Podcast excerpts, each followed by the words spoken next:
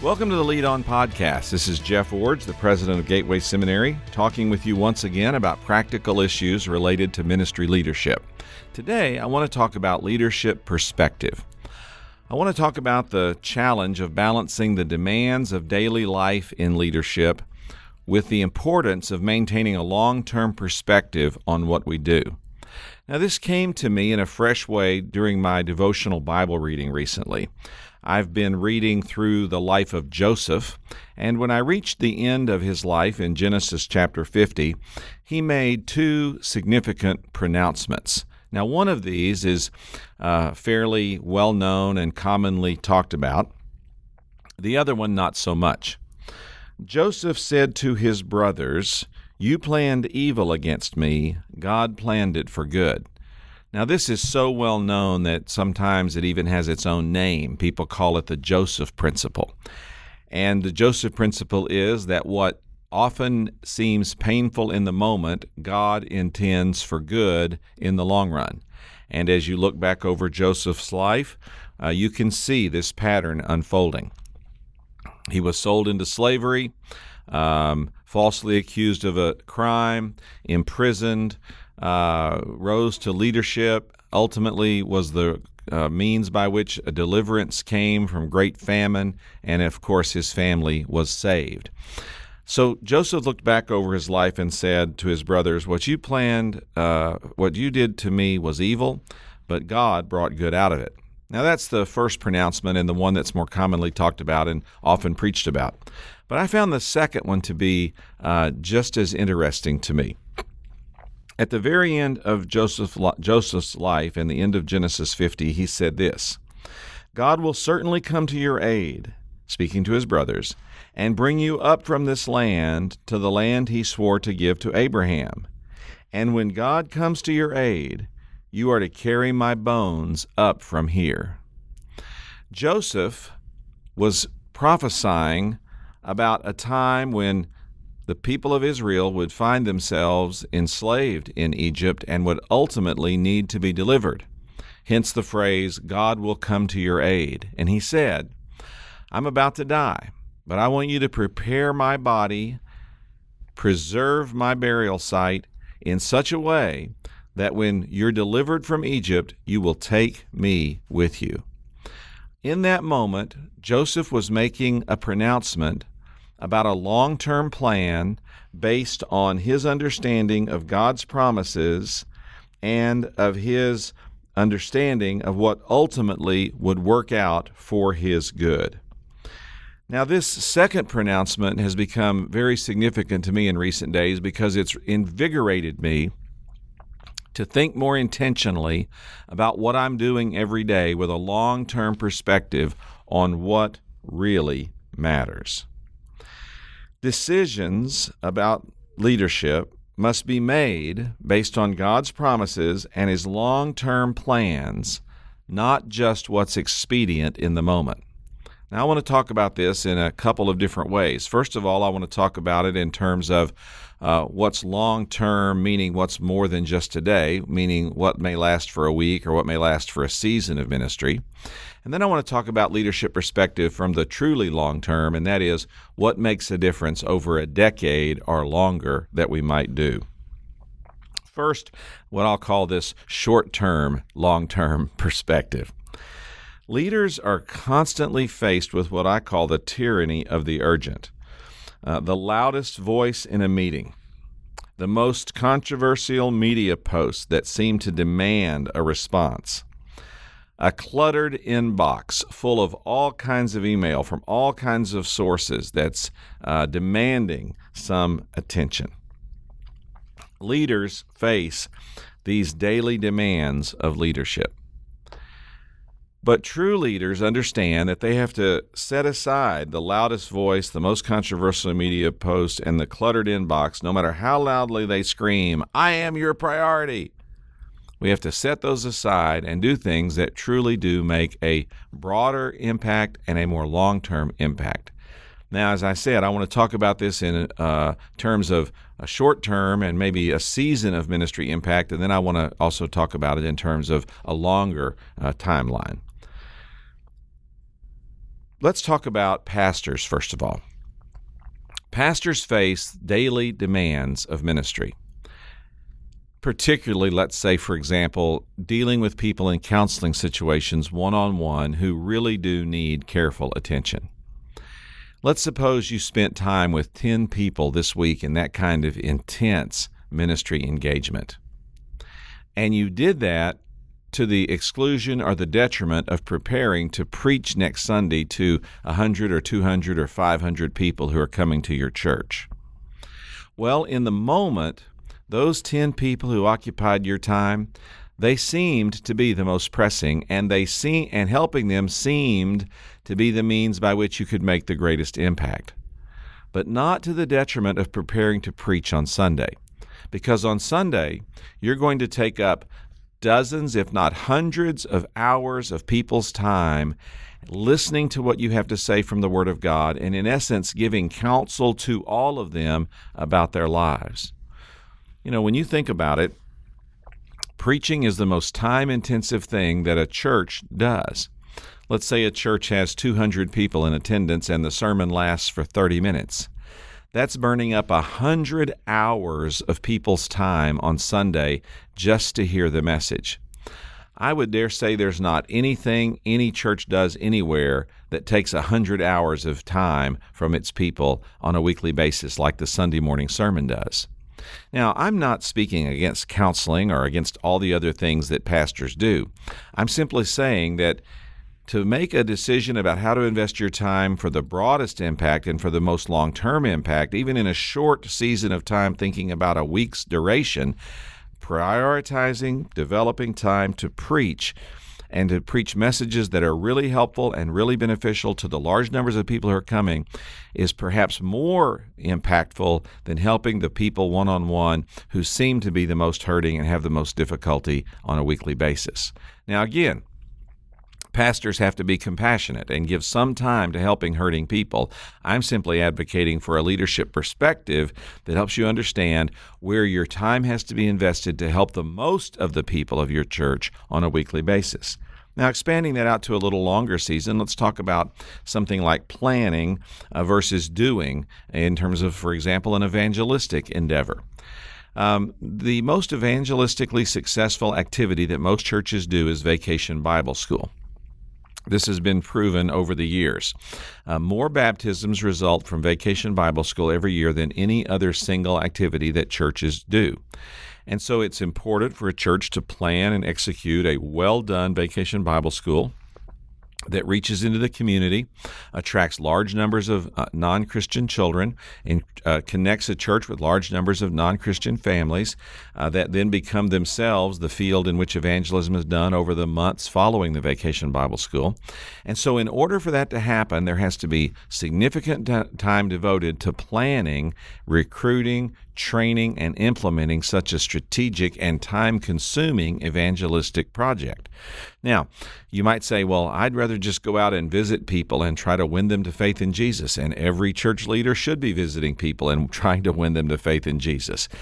But wise church leaders take a longer view and they say, while I could touch five or ten people sharing the gospel with them, uh, perhaps uh, even every week, if I'll spend some time doing perhaps less of that and more time planning an intensive evangelistic effort and the follow up that will result over the months following a vacation Bible school, for example, then we will make even a greater evangelistic impact than I would have made by visiting people one on one and trying to do it all myself. All I'm simply advocating for here is a balanced perspective where we keep in view that it is all right to set aside planning time and say, I can't spend time counseling and I can't spend time meeting with people one on one, even for evangelistic visits. I can't do all of spend all of my time doing that and none of my time doing the planning, preparation, recruiting, uh, uh, and staffing and, and training that's necessary to put out or put on a truly remarkable evangelistic event or evangelistic uh, program like a good vacation Bible school. Now, I've talked about leadership perspective on a weekly timeline and now a season of ministry timeline, like, for example, uh, in the spring planning for a summer vacation Bible school. But now let's talk about an even longer timeline, and that's in relationship to something like stewardship development. Um, pastors that focus on fundraising find themselves always in a crisis needing more money and they say, Well, I, I, need to preach on money and I need to raise an offering and we need to receive some cash to take care of this pressing need. And while there are always moments when a church needs to do that, that kind of crisis solution to long term financial health or long term financial strength just simply isn't the right solution. A better solution is to develop a stewardship plan that may take years to fully implement in a church, but pays off with decades of results. Now, I've seen this uh, demonstrated in some very clear ways uh, in churches over the generations. Uh, in the Pacific Northwest, there were two churches that, while I was the state executive director, were our leading cooperative program giving churches in our convention. They weren't the largest churches, but they were the, the strongest giving churches. Both of them had one thing in common, and that is early in their development, either their first or second pastor Early in their development, they both shared the same person as their pastor. And he stayed in those churches long enough to have made a significant impact. And one of the things he did in both churches was implemented a stewardship development process. Now, today, uh, we would call that a financial freedom process or a, uh, uh, or something that might maybe like financial peace or, or, or something like that. There's n- different names for it today, but back in his day, they called it a stewardship development process, where he taught people about money management and uh, personal finances and about the importance of saving and investing and giving and living debt free, and also the importance of being regular givers uh, to the church and to its ministry. And both of these churches had this same pastor for a period of time in their church, and they laid down this stewardship development practice. And get this, in both churches, they actually wrote it into their church bylaws that the church would maintain a stewardship development program as a part of its process of ministry. Now, by the time I became executive director, these churches had been going had been uh, had been going for about 20 years after that key pastor who had been in both places had left each each each case in each case. But in both places, the stewardship development process that he had put into place was still being uh, implemented. Now it had been adjusted over the years by different pastors with different styles, but they were still obligated to maintain a high profile commitment to stewardship development. Because of that, these churches, not huge churches, churches with an attendance about two to three hundred, these churches were economic powerhouses that had all the money they needed for local ministry and and plenty to give away for missions. Now, this is an illustration of what I mean. Pastors who think about their responsibility financially as doing fundraising will always be in a crisis mode. But if you take the time to develop stewards and really build that into the DNA of your church over a period of two or three years, then over the next decade, you're going to see the remarkable results that will be achieved through stewardship development. So, leadership perspective there is always the need to meet some immediate needs. Please understand, there's always some counseling that needs to be done. There's always some evangelistic visitation that needs to be done. And there is frequently some fundraising that needs to be done. But wise leaders recognize that they have to limit the time they invest in meeting immediate needs so that they can invest in the long term uh, projects and perspectives that will make a difference over time.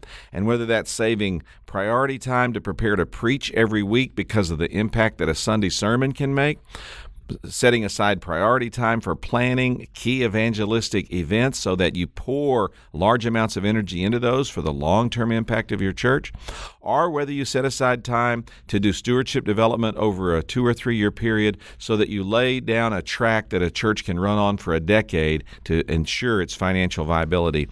No matter uh, which one of these illustrations you need to look at, you can understand the principle, and that is pastoral leaders and church leaders must resist the tyranny of the urgent, take care of immediate needs, yes, but always be leading with a long term perspective, thinking about what will be effective at the end of this week, what will be effective at the end of this season of ministry, what will be effective at the end of this year or two or three as we try to move forward with strength and vitality. Now, let's also think about this, though, from a truly long term perspective. And that is uh, to think about how we deal with issues today and how we make decisions today that will truly have a 10 or even 20 year impact in the ministry that we lead and in the ministry setting we've been assigned. And for some of us, including people that are my age, that means thinking about leadership decisions that will even outlast our tenure and in some cases outlast our lifetime and making sure that we're doing things today that will that will contribute to the long-term health of the organization or the church we're leading and not just what we think is expedient for our particular generation or even for our particular leadership in the moment. Now, to help me do this, gain this kind of leadership perspective, um, I ask and answer. I ask myself and try to answer some key questions from time to time. The first question is this: uh, What did I do or fail to do ten years ago that still matters today? What did I do or failed to do ten years ago that still matters today? Now, I can look at this in the positive and the negative. There are some things that I did 10 years ago that are still paying dividends today. There are also some things I did that I did not do 10 years ago that I look back and say, man, I wish I had done a more effective job on that because now I'd be reaping the results of that decision instead of having the need or the shortcoming or the failure that I'm currently experiencing. What do I mean by this? Well, in the seminary's context, there's a couple of things that I did 10 years ago that still make a difference today. Uh, one of those things was hiring some key personnel, making really wise choices that have produced 10 years of effective impact and will produce even more years of effective impact as those persons continue to serve. Uh, when I think about what did I fail to do 10 years ago, um, you know, I, I look back and I think, well, I wish I had spent more time 10 years ago uh, developing an even larger donor base so that we would have even stronger financial health uh, today. Now, that doesn't mean we're in a financial crisis or anything like that, but there's always dreams that I'd like to accomplish, or more projects I'd like to do, or more programs I'd like to launch. And all of those wait in some way or another on the financial resources to make them happen. And I sometimes think if I had spent more time 10 years ago building a stronger base, then today I'd have more resources to do some of these things that are a part of my dreams for this uh, for this season of ministry. So that's what I mean when I say what did I do and what did I fail to do and how does that impact what I'm doing right now. Now when I ask myself that question, then I come back with the an- with the with the answer and that is I will do something today that will matter in 10 years. I will do something today that will matter in 10 years. Now, I can't go back and undo the last 10 years. I, I can't fix the mistakes and I, I, I, can't duplicate the successes. But what I can do today is ask myself the question, or is make a commitment to answering the question by saying, I will do something today that will make a difference in 10 years. And so, for example, as I'm considering um, uh, questions about the seminary, about our curriculum, about our staffing, about our facilities. I don't just think about what will happen this year or what will happen in the years I'm president. I think what will happen 10 years from now, what will happen 15 or even 20 years from now, and how are the decisions I'm making today going to benefit the seminary uh, in that period of time? And this is really practical. I was in a meeting just yesterday in which we considered two very significant issues. And on both of those, we talked about not only how this will impact the seminary now, but we talked about how can we do these things so that 10 years from now this problem won't be back in our laps again or we won't have this same difficulty again or we will have set up the future for even greater success because of the decisions we make today. And so ask yourself the question, what did I do or fail to do 10 years ago that still matters today? And then make the con- com- commitment that today I will do something that will matter in 10 years, or 15, or even 20. I'll do something that will matter for the long haul, or I will make my decisions today not just with a short term view, but with a long term view as well.